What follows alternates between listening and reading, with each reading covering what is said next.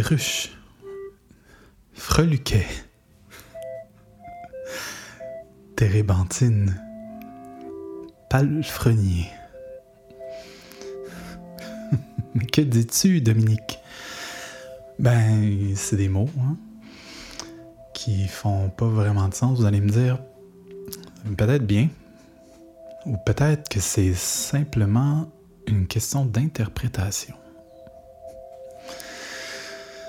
En y pensant bien, combien de fois avez-vous eu des conversations avec des proches, des collègues, des, euh, le service à la clientèle, en ayant l'impression de parler un langage totalement incompréhensible, alors que vous parlez pourtant bien le même. Au-delà des aléas du langage usuel, les mots sont aussi doctrine, épopée, propagande et enseignement.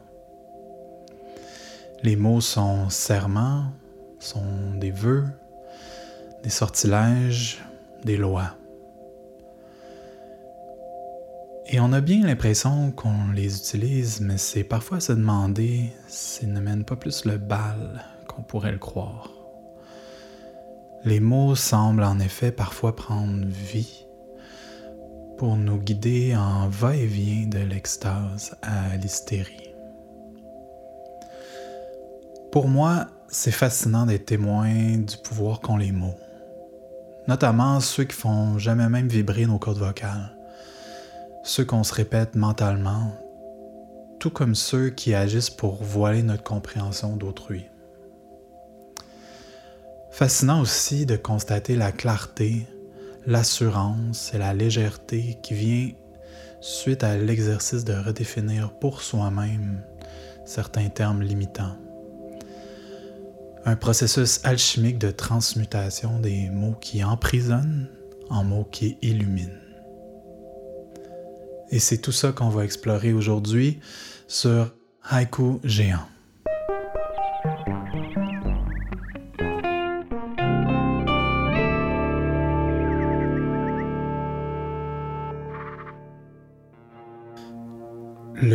Cet épisode sera pas d'élaborer des concepts linguistiques.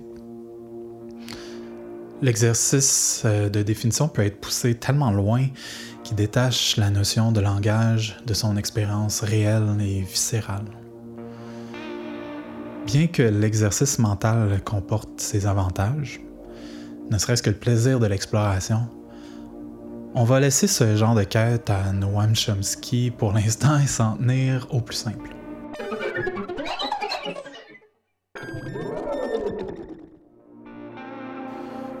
Pour l'instant, donc, on va s'en tenir à une petite analogie toute simple. Une analogie que mes amis doivent être écœurés d'entendre parce que j'arrête pas de l'utiliser. Donc, on va imaginer pour l'instant qu'un mot, c'est un contenant. Un contenant dans lequel on insère une signification. Donc, pour l'exemple, on va dire que j'ai un contenant puis j'écris dessus euh, biscuit. Ça pourrait être n'importe quoi, mais pour l'instant, on va rester avec quelque chose d'assez de base. Donc, j'ai mon contenant et j'insère ce que je considère à l'intérieur comme étant un biscuit. Et le but de ça, évidemment, c'est de, s'entendre avec les autres euh, sur ce qu'est un biscuit. Et puis, ben, évidemment, si je commence à mettre des, euh, pickles, euh, des brosses à dents, du poison à rat, ben, les choses se complexifient un petit peu. Donc, dans le cas présent, c'est quand même assez simple.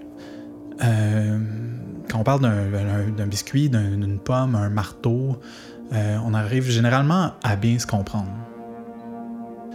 Ceci dit, plus le concept du mot est complexe et subjectif, ou encore plus le consensus sur sa signification est flou, moins son contenant est efficace pour s'exprimer avec précision. Donc, quelques exemples. Prenons, disons, le mot art, le mot euh, musique, euh, esprit, amour, liberté, les droits, le bien, le mal. Les principes de base se ressemblent, mais ultimement la définition est différente pour tous. Une bonne partie de la culture de l'académia, des milieux universitaires, est basée sur ces conflits, sur ces combats pour trouver la signification la plus juste, la plus logique des mots. Comprenez-moi bien ici, je ne considère pas que c'est quelque chose qui est mal pour autant. Pour la religion, on parle plutôt d'encadrement dogmatique du langage. Certains courants vont même verser dans le littéralisme, c'est-à-dire l'interprétation mot pour mot des, des, textes sacrés, avec la prétention de savoir quelle était l'intention initiale de l'auteur. Après, ben, il y a certains mots dont la définition est tellement importante et touche tellement tout le monde qu'on peut voir les, les différents courants de la physique, de la philosophie, évidemment des religions aussi, essayer de s'approprier ces termes-là et débattre pour qui a la meilleure explication, qui a la meilleure définition. Généralement, moi, j'ai plutôt l'impression d'entendre des gens s'obstiner sur ce que contient euh, la fameuse genre de signification, plutôt que l'expérience même du terme. Assurément, il nous est tous déjà arrivé de s'obstiner avec euh, quelqu'un proche euh, en disant la même chose avec des mots différents. On s'en rend compte souvent par après. Mais dans ce cas-là, c'est plutôt l'inverse. Il tente souvent de décrire des choses complètement différentes en utilisant le même mot. Certains semblent chercher une signification ultime au mot, une définition fondamentale, tant métaphysique qu'objective. Une fois qu'ils l'ont trouvée, tentent d'imposer ce qu'ils ont, en bout de ligne, pas découvert, mais simplement déterminés pour eux-mêmes. Dans bien des cas, ce combat m'apparaît comme possiblement inutile, mais assurément dans une certaine mesure destructeur. À vrai dire, j'ai parfois l'impression de regarder des enfants se tirailler pour un jouet. C'est mon mot, pas le tien. Même pas vrai, je l'avais avant toi. Donc, des combats pour euh, l'appropriation, euh, en apparence, c'est rien de bien exceptionnel, on, est habitué. Mais l'ampleur parfois énorme de ces conflits d'interprétation est due au fait qu'il arrive que le consensus ait des incidences majeures sur les décisions prises par, euh, appelons-les, les gens qui gèrent l'argent de nos impôts la définition de certains termes peut avoir un impact sur la vie de communautés, de sociétés entières. Des impacts financiers, législatifs et moraux. Je vais vous donner un petit exemple qui, à prime abord, peut sembler bête, mais attachez votre truc, ça va quand même aller vite. Imaginons une genre à signification, comme celle du début étiqueter conscience plutôt que biscuit. Et que cette genre ne contienne qu'une série d'influx neurochimiques. C'est d'ailleurs actuellement le point de vue majoritairement adopté par les courants scientifiques matérialistes. Automatiquement, le poids moral et éthique de la destruction de tout ce qui n'est pas doté d'un cerveau se retrouve plus ou moins anéanti. Pas de cerveau, pas de conscience, donc pas de morale ni d'émotion. Aucune incidence sauf potentiellement le mal qu'on peut indirectement se causer à nous-mêmes. Puis disons que dans cette même genre, on insère le sous-étiquette illusion, ce qui sous-entend que la conscience n'est rien de plus qu'une sorte d'hallucination. Que vaut une vie humaine si de toute façon elle ne représente qu'un amas de cellules qui ont, malheureusement pour elle, la fausse impression d'exister et d'aimer. Évidemment, l'exemple est simpliste, mais il permet tout de même de voir que le terrain peut devenir très glissant et ce, très rapidement. Je vous invite à observer de près cet exemple avant de le rejeter comme étant tiré par les cheveux. Car en effet, beaucoup de scientifiques, dont certains très influents même, supportent la croyance que la conscience n'est rien de plus qu'un épiphénomène localisé de l'activité cérébrale. On l'observe bien maintenant, et j'ai même pas eu besoin d'utiliser l'exemple évident du terme Dieu. La signification qu'on attribue au mot est parfois cause de, ou du moins prétexte pour, l'occurrence de graves désastres. Donc, qu'est-ce qu'on fait avec tout ça? Est-ce qu'on remet en question l'utilité des mots? Est-ce qu'on est essaie de garder le silence? Des fois, ça pourrait être une bonne idée, mais bon. Est-ce qu'on sombre désespérément dans la croyance postmoderniste que la réalité n'est qu'une construction sociale, incluant la signification des mots? Pas nécessairement. Bien qu'il soit vrai que beaucoup, par conformisme peut-être, adoptent aveuglément des caractérisations prédéterminées par différentes idéologies populaires, qu'elles soient progressistes ou traditionnalistes. Plutôt que de s'en tenir à des définitions catégoriques et restrictives, je suggérerais de tenter d'observer de quelle manière vivent en nous certains termes personnellement influents. On va le voir plus loin, peut-être que définir par et pour nous-mêmes ces mots peuvent faire partie intégrante de notre quête de sens. Au minimum, observer la réaction systématique, agréable ou non, que provoquent certains mots en nous aura pour effet de nous redonner une partie de notre souveraineté, de notre réelle liberté.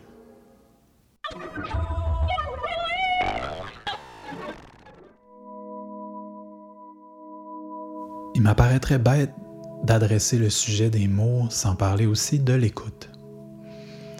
Mis à part les échanges simples et transactionnels, à quoi servent-ils s'il nous est difficile, voire même parfois impossible de les recevoir sans la distorsion de nos filtres personnels? C'est bien évident que l'écoute est primordiale, n'est-ce pas? On sait tout ça, mentalement du moins. Après tout, les mots ne sont rien sans le sens desquels ils sont porteurs. Vous l'avez possiblement entendu mille fois, mais juste au cas où, je me permets de citer l'écrivain Bernard Werber au sujet de la communication. Pour ceux qui sont tannés de l'entendre, mouchez-vous les oreilles. la communication se résume par cette phrase que j'ai affichée chez moi entre ce que je pense, ce que je veux dire, ce que je crois dire, ce que je dis, ce que vous voulez entendre, ce que vous entendez, ce que vous croyez en comprendre, ce que vous voulez comprendre et ce que vous comprenez, il y a au moins neuf possibilités de ne pas se comprendre.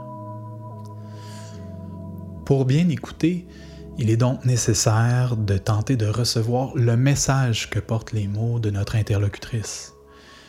On parle ici évidemment d'échanges où une certaine tension émotionnelle est présente et donc pendant lesquelles les intentions sont vite brouillées. En passant, je m'inspire ici fortement du travail de Feu Marshall Rosenberg, père de la communication non violente ou CNV. Je recommande d'ailleurs fortement de jeter un œil à son travail. Plein de vidéos en français et en anglais, plusieurs livres. J'entrerai pas dans les détails de son œuvre car ça serait de pas y rendre justice de le faire trop brièvement, mais sincèrement, il y a de quoi changer une vie. Le travail de Rosenberg est majoritairement axé sur les interactions d'une personne à une autre, mais il s'applique aussi quand on tente de comprendre les dires de quiconque s'exprime avec impatience, avec colère, sarcasme, mépris, etc. J'inclus dans le terme quiconque parents et enfants, le boss, la bosse, la fille en furie qui klaxonne après, le gars qui publie un message en grosses lettres sur un réseau social. Et j'inclurais aussi soi-même quand on s'attrape en plein dialogue interne réprobateur. L'hypothèse de Rosenberg va comme suit. Dans ce genre de situation, on fait généralement face à l'expression tragique de besoins non satisfaits. Et pour entrer réellement en état d'empathie, il nous faut connecter avec ce qui est vivant chez l'autre. Ou peut-être, et je crois bien que c'est le cas, qu'il est même préférable de commencer par comprendre ce qui est vivant en nous-mêmes. Car s'il est vrai qu'on peut obliger les autres à abandonner leur filtre pour bien percevoir notre message, on ne peut pas en dire autant pour soi-même. Facile à dire, vous me direz, avec raison. Mais pour l'écoute empathique, il n'est pas nécessaire d'avoir déterminé la cause de toutes nos ondes sensibles. N'en déplaise à votre psychologue et son chalet dans les Laurentides. On en parlera plus en détail dans le prochain segment. Pour l'instant, je veux surtout vous inviter à contempler la nature fluctuante, relative et hautement subjective de la définition de beaucoup, beaucoup de mots et d'expressions. Bien qu'il est parfois possible avec la pratique peut-être, d'exprimer de manière plus précise ce qui nous habite, il est préférable de s'exprimer maladroitement mais franchement, conscient et transparent de cette lacune. Et idéalement, bien sûr, en étant tout autant prêt à recevoir l'autre dans sa maladresse, pour se concentrer sur le contenu plutôt que sur le contenant. En adoptant cette attitude, on pourra voir beaucoup de je te déteste se transformer en j'ai besoin d'une présence, des je t'aime se révéler en tu m'appartiens, et des quelle inconscience devenir des j'ai tellement peur. Cette clarté de perception, sans être magique, représente potentiellement un grand pas vers plus d'harmonie et assurément vers plus de stabilité, plus de vérité. S'exprimer avec intégrité nous place bien souvent dans un état de vulnérabilité et c'est aussi vrai pour les personnes qui vous adressent la parole. C'est un état sacré qu'on se doit de respecter chez l'autre. Puis j'ajouterais ceci. Manier les mots comme autant de pions sur un échiquier nourrit un esprit guerrier, ravageur, qu'on ne connaît que trop bien. Avoir le courage de l'authenticité, même impliquant le risque de déposer les armes, c'est un vote pour la paix, un effort vers l'harmonie. Maintenant qu'on est plus conscient du pouvoir des mots tant sur nos vies personnelles que leur impact sur nos sociétés, on peut maintenant mieux comprendre l'importance primordiale de notre rapport personnel au langage. On peut aussi entrevoir de quelle manière le fait de s'approprier certains termes, de découvrir en nous-mêmes leur signification vivante, peut s'avérer être un pas vers un réel sentiment de liberté.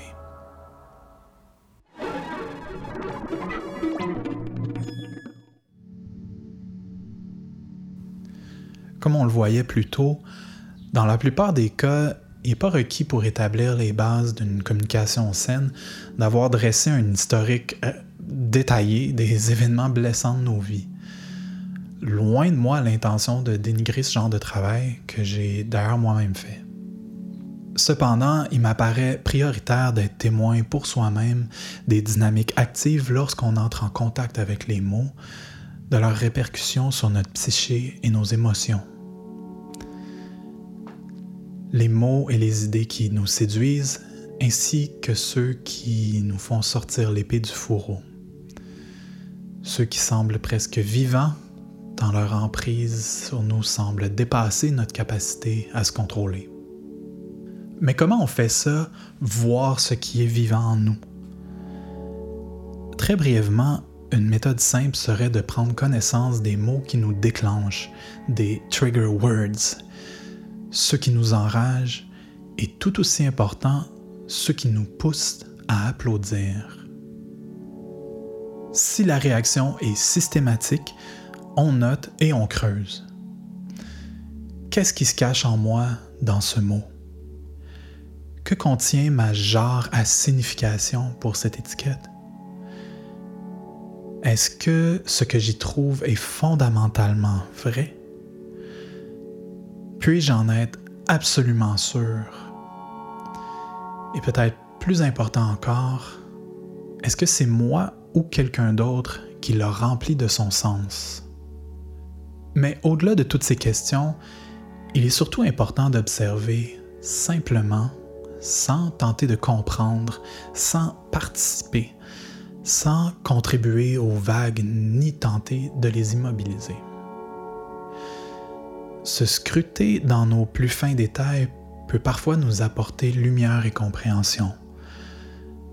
Mais le simple fait d'être témoin de ces moments où les mots deviennent nos maîtres peut nous redonner du pouvoir sur nous-mêmes.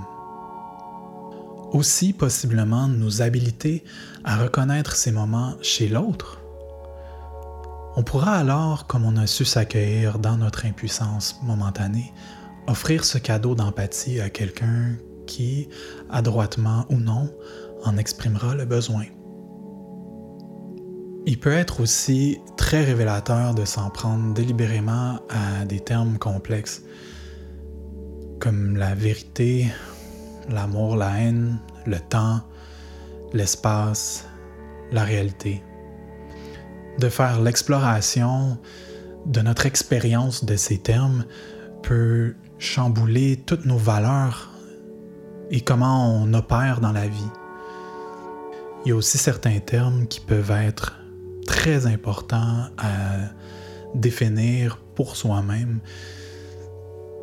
comme bien sûr, euh, qu'est-ce que c'est d'être jeune ou vieux, riche ou pauvre, ou un homme ou une femme s'explorer soi-même à travers ces mots, ces étiquettes, peut jeter des bases solides qui nous permettront de mieux naviguer notre vie, avec plus d'assurance et ultimement avec plus de paix. On peut donc s'entraîner à distinguer ce qu'on comprend comme étant la signification populaire d'un mot versus notre propre signification en contrastant avec notre propre expérience. Ce qu'on découvrira par ces exercices n'aura pas que des répercussions intellectuelles ou philosophiques. Ce qu'ils révéleront pourra non seulement influencer nos valeurs et nous faire découvrir des vérités et des mensonges sur soi-même, mais de plus nous aider à mieux entrer en contact avec les autres en sachant qu'ils vivent eux-mêmes avec le poids des mots et leur propre définition de ceux-ci. Autrement dit, les effets s'en feront ressentir quotidiennement à travers nos échanges et nos choix. C'est un équilibre parfois délicat de s'approprier la définition de certains termes qui nous qualifient sans pour autant qu'elles deviennent si rigides et extravagantes que la communication avec autrui devienne ardue. On en revient à l'exemple du poison à rat dans la jarre à biscuits. Mais l'exercice demeure important, même s'il est probable que dans un effort d'affirmation, on en vienne à vouloir forcer nos définitions ou nos redéfinitions sur autrui pour les obliger à nous voir tels qu'on croit soi-même se voir.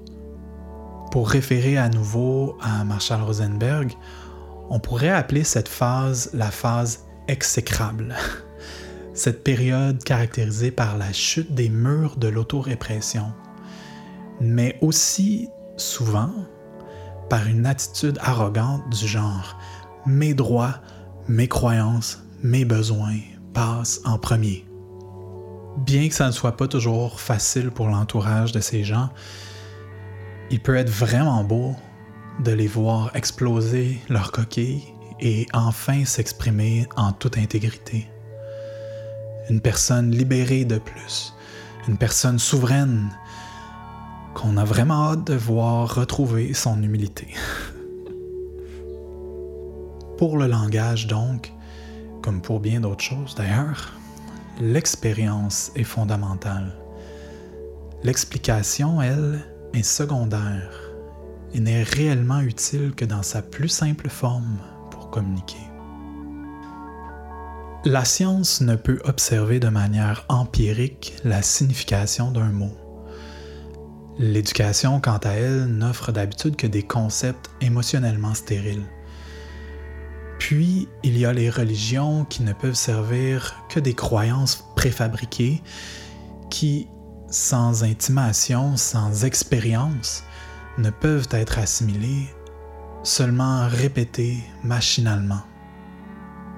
Aucune de ces instances ne peut déterminer à votre place ce qu'implique votre situation et de la signification des termes, des lentilles au travers lesquelles vous choisirez de vous comprendre vous-même, ainsi que ce qui vous entoure.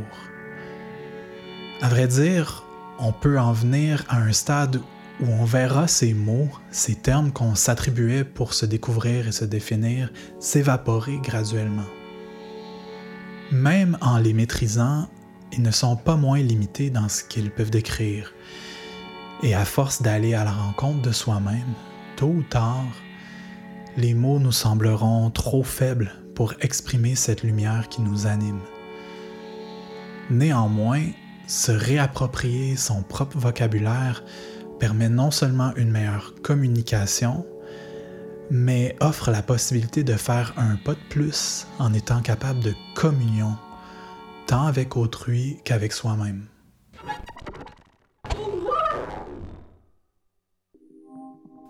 Petit récapitulatif.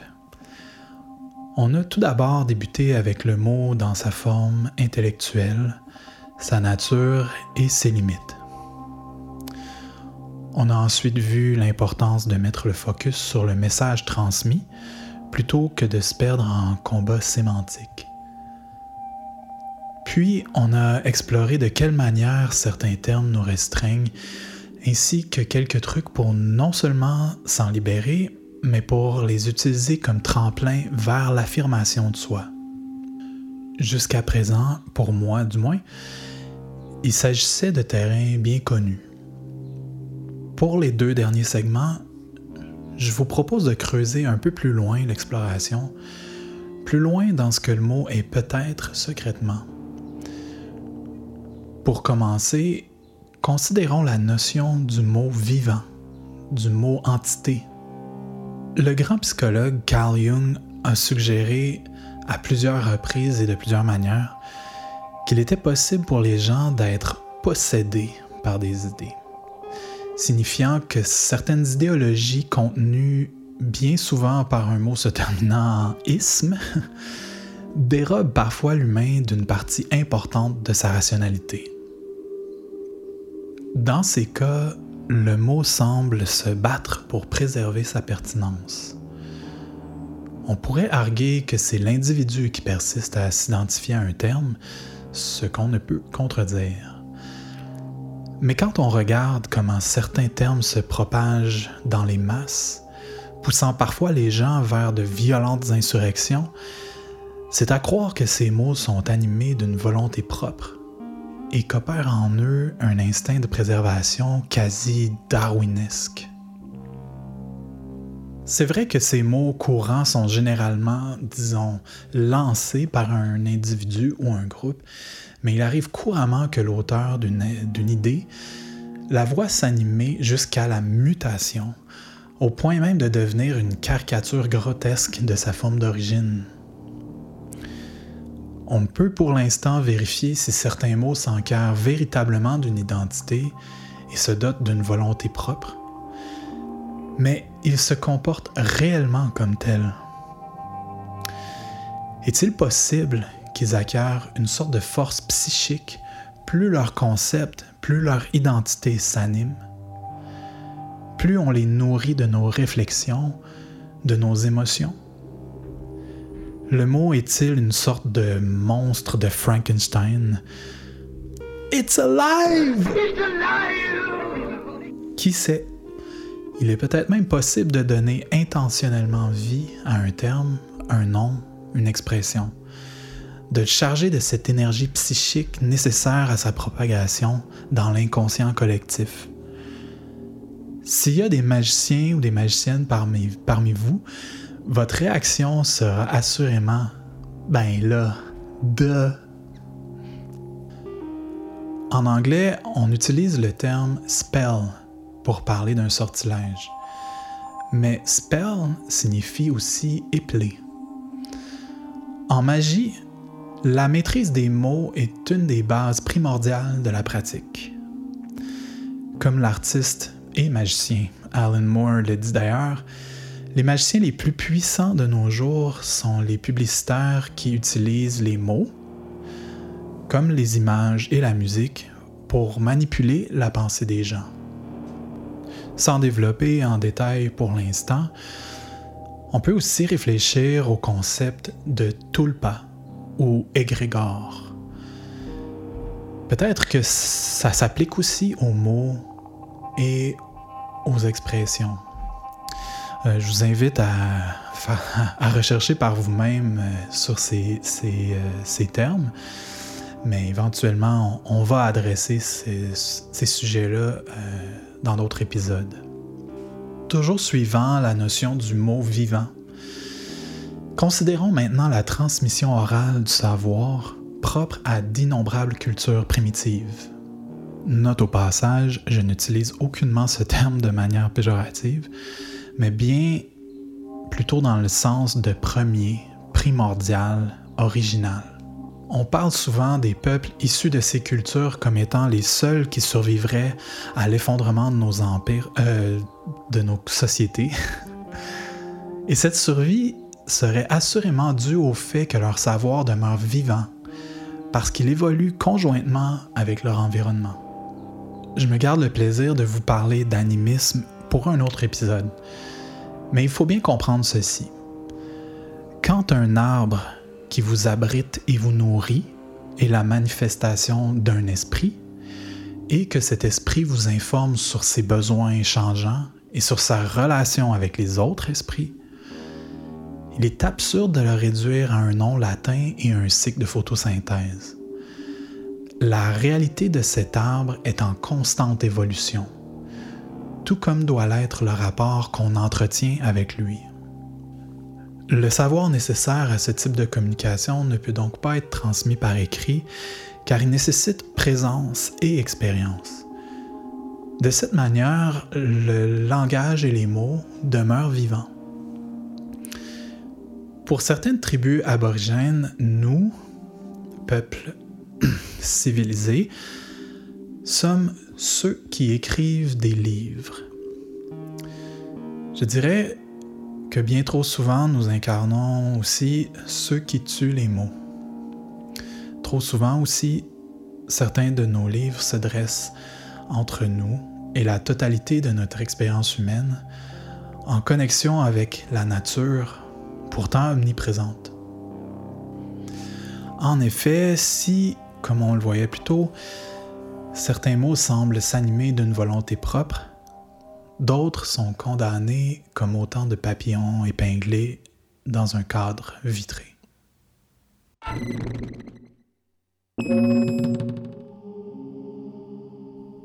Je vais sortir du script temporairement pour euh, vous partager une, euh, une expérience que j'ai vécue il y a quelques, quelques années, euh, directement liée avec la nature je dirais, métaphysique des mots. Mystique, en tout cas. Donc, tout commence, euh, comme je disais, il y a quelques années, euh, alors que je travaillais encore dans un entrepôt, où je travaillais seul. Donc, une période pendant laquelle j'écoutais une quantité astronomique de, podcasts, d'entrevues, euh, de, de, conférences. Et un jour, j'écoutais euh, une entrevue avec un homme dont je sais à peu près rien et dont j'ai pas continué à suivre le travail. Un homme appelé Jim Self. Et dans cette. Euh, qui parlait d'alchimie, de.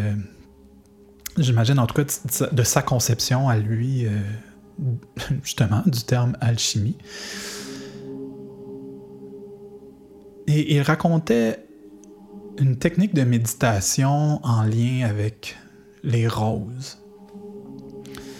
Euh, une manière de percevoir la rose autrement, de l'intégrer dans notre espace de manière euh, psychique, etc. Euh, je ne vous raconterai pas, les, détails de,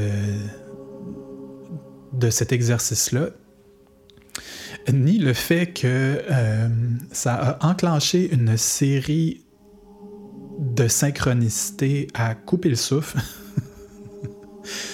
Sauf si je garde ça pour une autre fois. C'est une des plus euh, intenses que j'ai vécues de ma vie. Euh, donc, à un moment, il parle des mots de ce, que lui appelait des mots de cinquième dimension.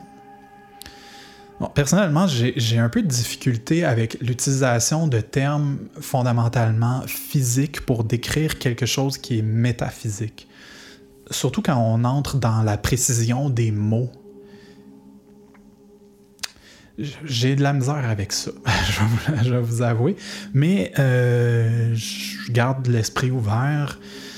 Euh, puis j'écoute ce qu'il y, a à dire. Puis c'était vraiment intéressant.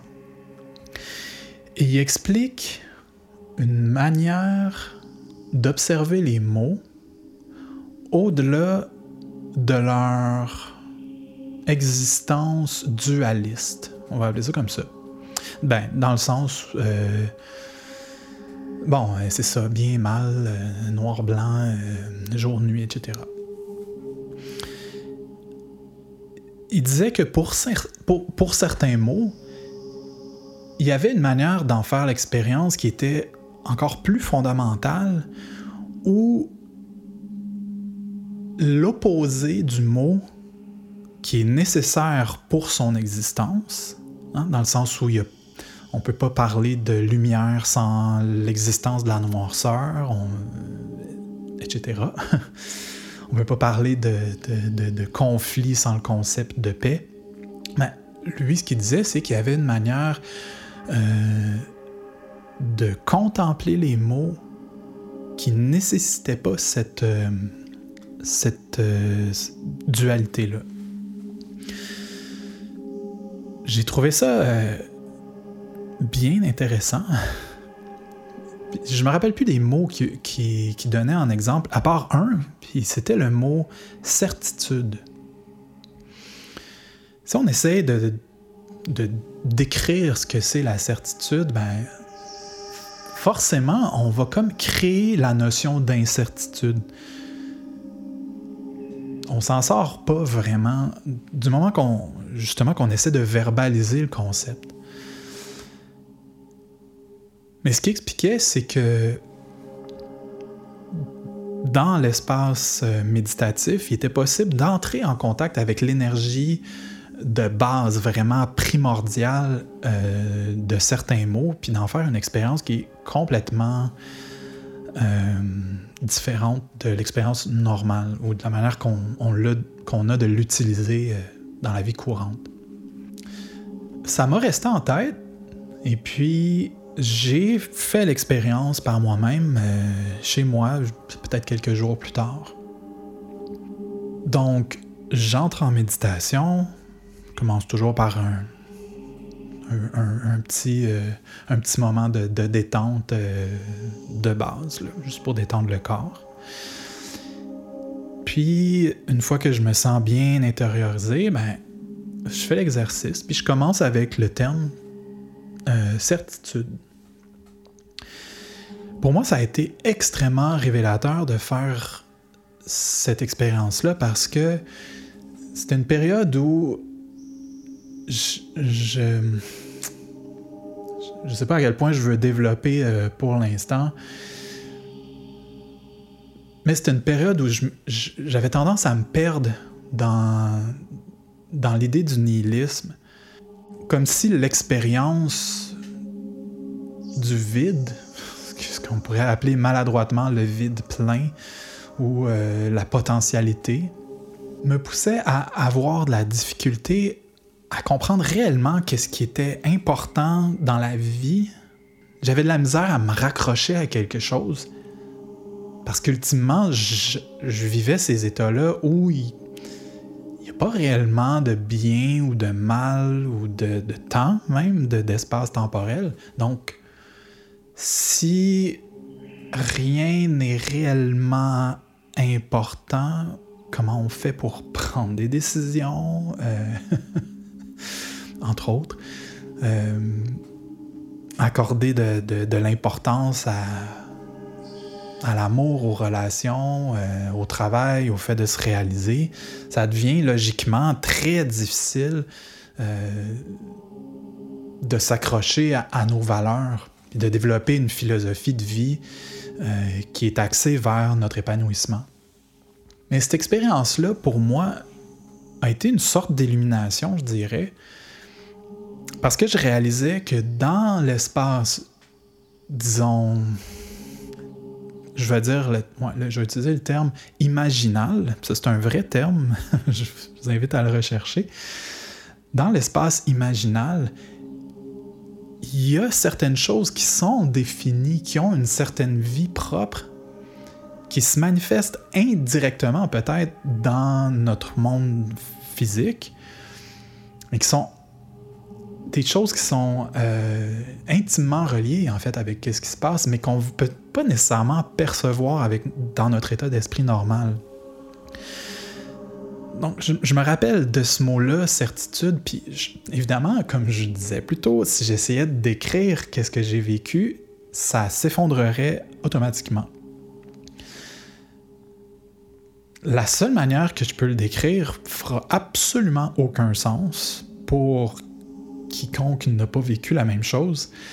Euh, ça s'apparentait beaucoup plus, le contact avec ce mot-là, s'apparentait beaucoup plus à ce qu'on ressent quand on voit, qu'on perçoit des couleurs, des sons, donc je voyais, je, voyais que ce mot-là avait sa propre réalité, existait potentiellement, sans avoir besoin de le nier.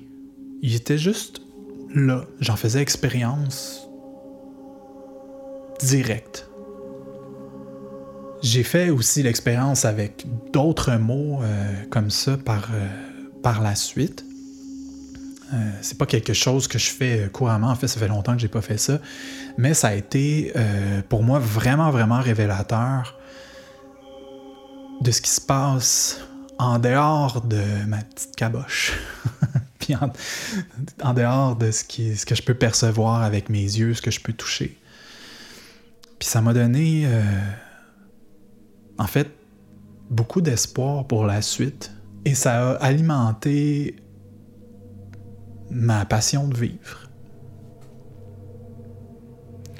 Peut-être que je trouverai un moyen un jour de faire une, sorte de, petit exercice euh, guidé en méditation, euh, comme ça pour, vous le partager.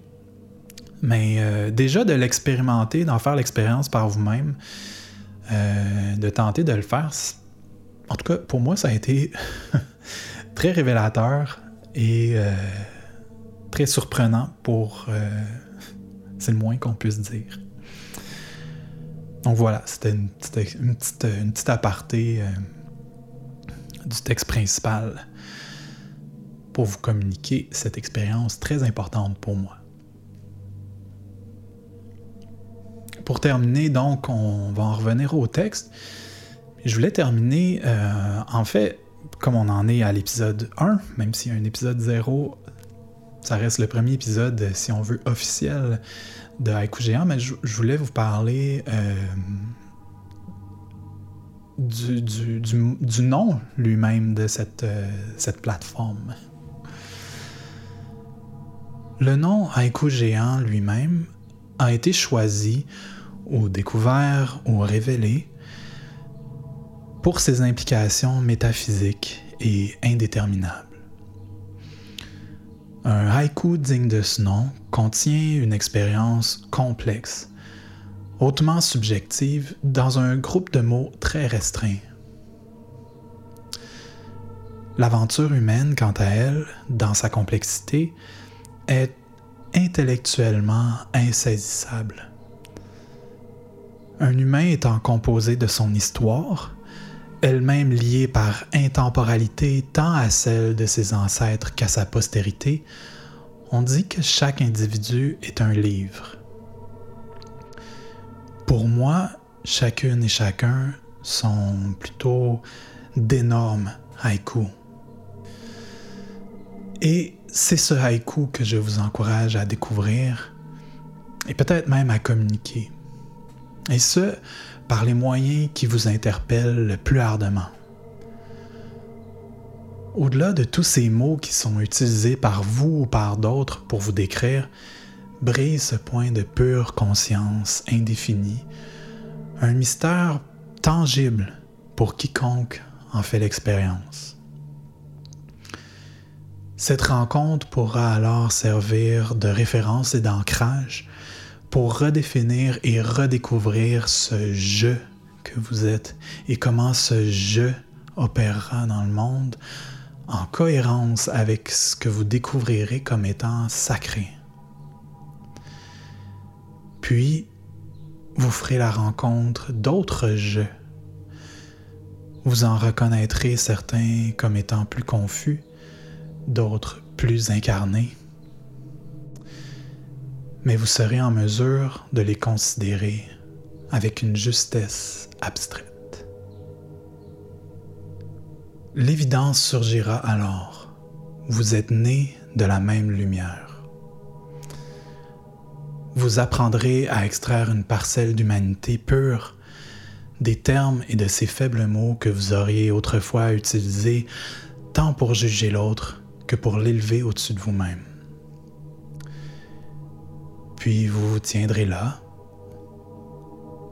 au centre de l'univers. Deux poèmes infinis, imparfaits, indicibles, éternels.